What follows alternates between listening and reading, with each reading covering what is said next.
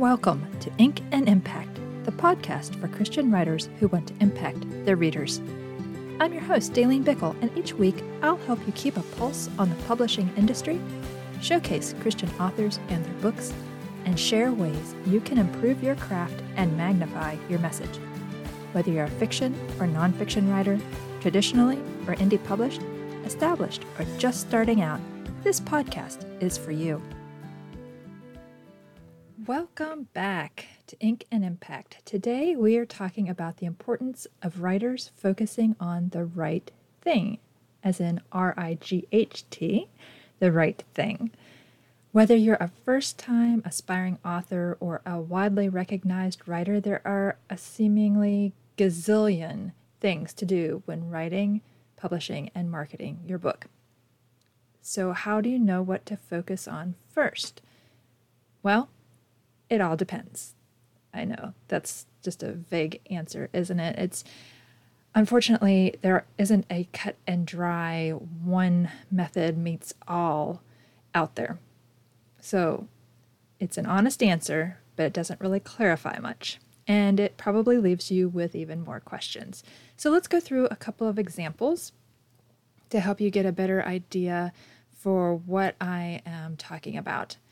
So, if you're just starting to write, let's say you're writing a gardening book for children that you want to make available by spring planting time, you'll need to focus on three main things.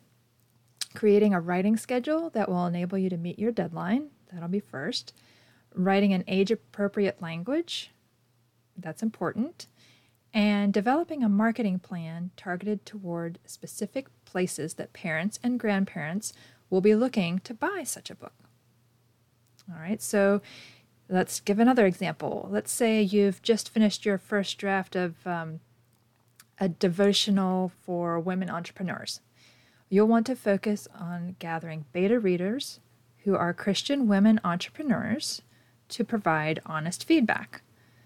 Uh, at that point, you'll also want to begin locating and hiring an editor if you're going to be self publishing, or creating a proposal to pitch to an agent if you're traditionally publishing.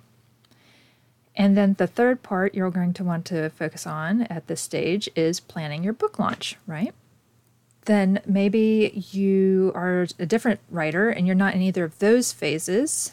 Um, maybe you've just sent your completed historical fiction manuscript off to the publisher or you've uploaded it to the print on demand service, whether it's KDP or Lulu or Ingram Spark, whatever POD publisher you're using, right? Let's say you just uploaded it.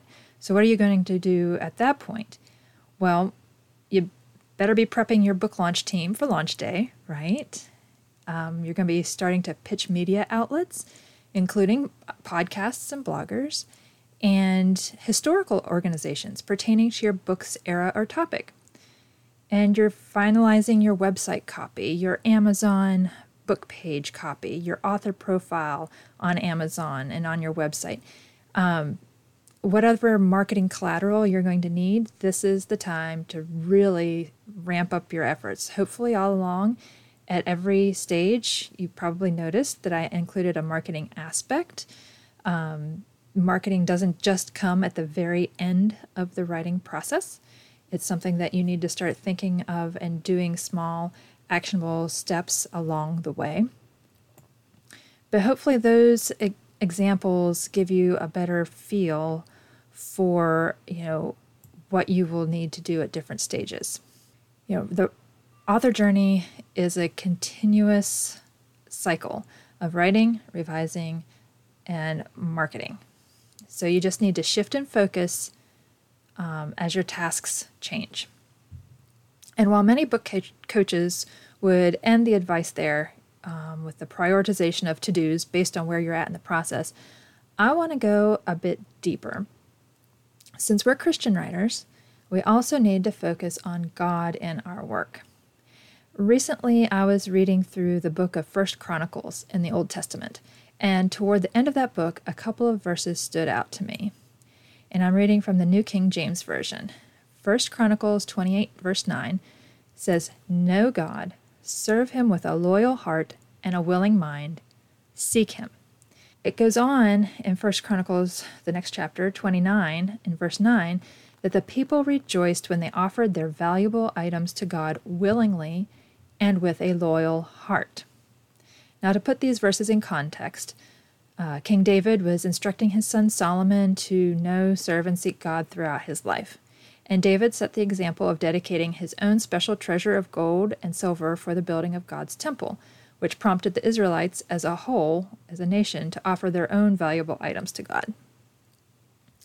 As Christian writers, we aren't building a literal temple to the Lord, but King David's words still apply to us today, I believe. We know God and we desire to serve Him. That's why we're writing the message of our story. That's why we're writing our book but are we diligently seeking Him in our work? Are we writing our books willingly out of a loyal heart day in and day out, hour by hour? Are we rejoicing as we offer our valuable time, energy, and resources to create our books, even when challenges arise? Or are we doing the hard things begrudgingly out of necessity? Complaining when things go wrong, wishing we'd never started, worried we won't do it well enough, angry that it's taking longer than expected, frustrated that we haven't heard back from any of the people we've pitched. Need I go on? I'll be the first to admit that when I'm not careful, my loyalty quickly shifts from Christ to myself and my circumstances. Perhaps you too originally set out to on your author journey to um, heed God's calling, and you're excited to share your story Yet you quickly found that your willing mind had been replaced with a disgruntled attitude, causing you to bemoan the time and effort required to write a book. One of my favorite, all time favorite devotionals, My Utmost for His Highest by Oswald Chambers, addresses this issue. To paraphrase, Oswald says that we frequently allow our moods and undisciplined natures to dictate our actions. Ouch. Sometimes the truth hurts how true that is for the writing life. At least it is in mine. Oswald exhorts us to, and I quote, never submit to moods for a second. We have to take ourselves by the scruff of the neck and shake ourselves, and we will find that we can do what we said we could not. The curse with most of us is that we won't. End quote. And that emphasis at the end was his. Recently, I read the book The Hiding Place by Corrie ten Boom, which highlights the amazing things we can accomplish with God when we control our moods and allow Him to work through us. If you're not familiar with this book, it's a memoir of Corrie's Dutch Christian family's experiences helping the Jews during World War II. The narrative is so well written that it's as gripping as any fictional novel. So, you know, I give kudos to the co authors, Elizabeth and John Sherrill, who spent a significant amount of time with Corrie in order to shape her story into such a quality, compelling read. But the main character, Corrie, loves God, desires to do his will, and she willingly helps others. There repeatedly she, she helps others. Yet she often allows her own thoughts and actions to take center stage in her life.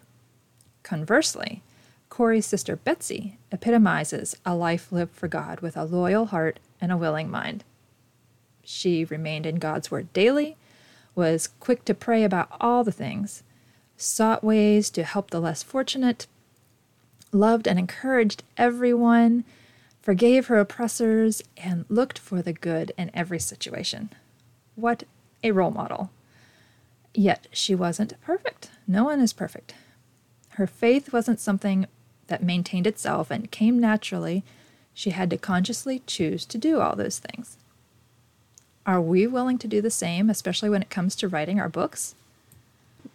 Will we read God's Word regularly and pray over every aspect of our author journey?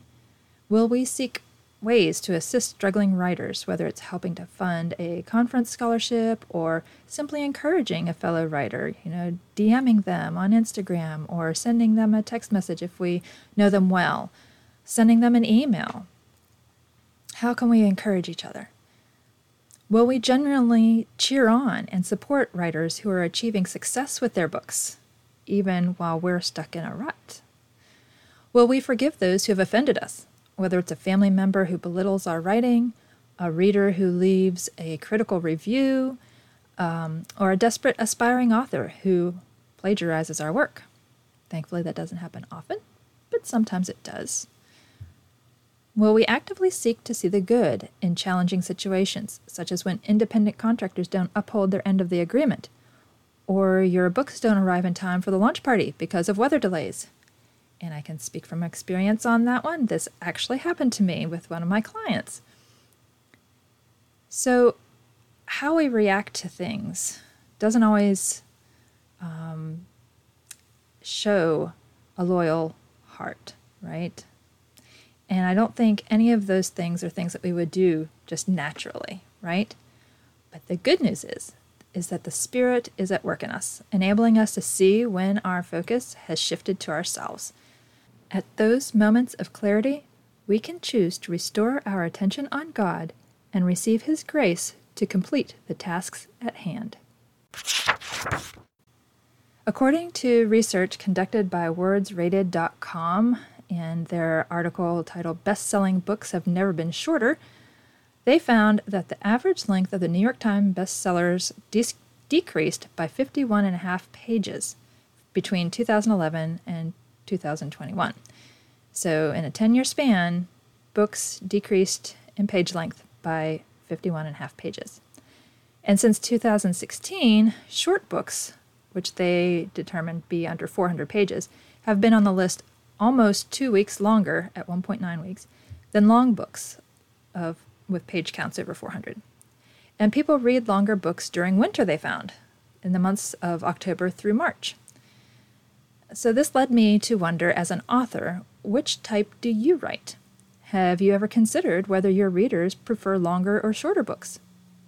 Send me an email to info at inkandImpact.com by June 30th, 2022, and I'll share your responses on a future episode. Next week, I'm excited to share my interview with Melanie Redd, author of the new book Just Rest, a 90 day devotional journal. As we discussed on this episode, um, there are seemingly a million things we need to do to complete our book, but Melanie will share why it's so important to take time to rest and offer a couple of tips on how authors can rest. So if you want to avoid feeling stressed and frazzled, don't miss this conversation.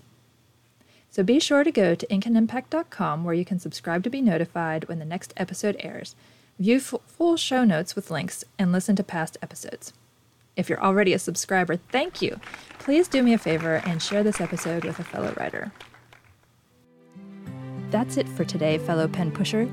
Remember, don't just write a book, make an impact.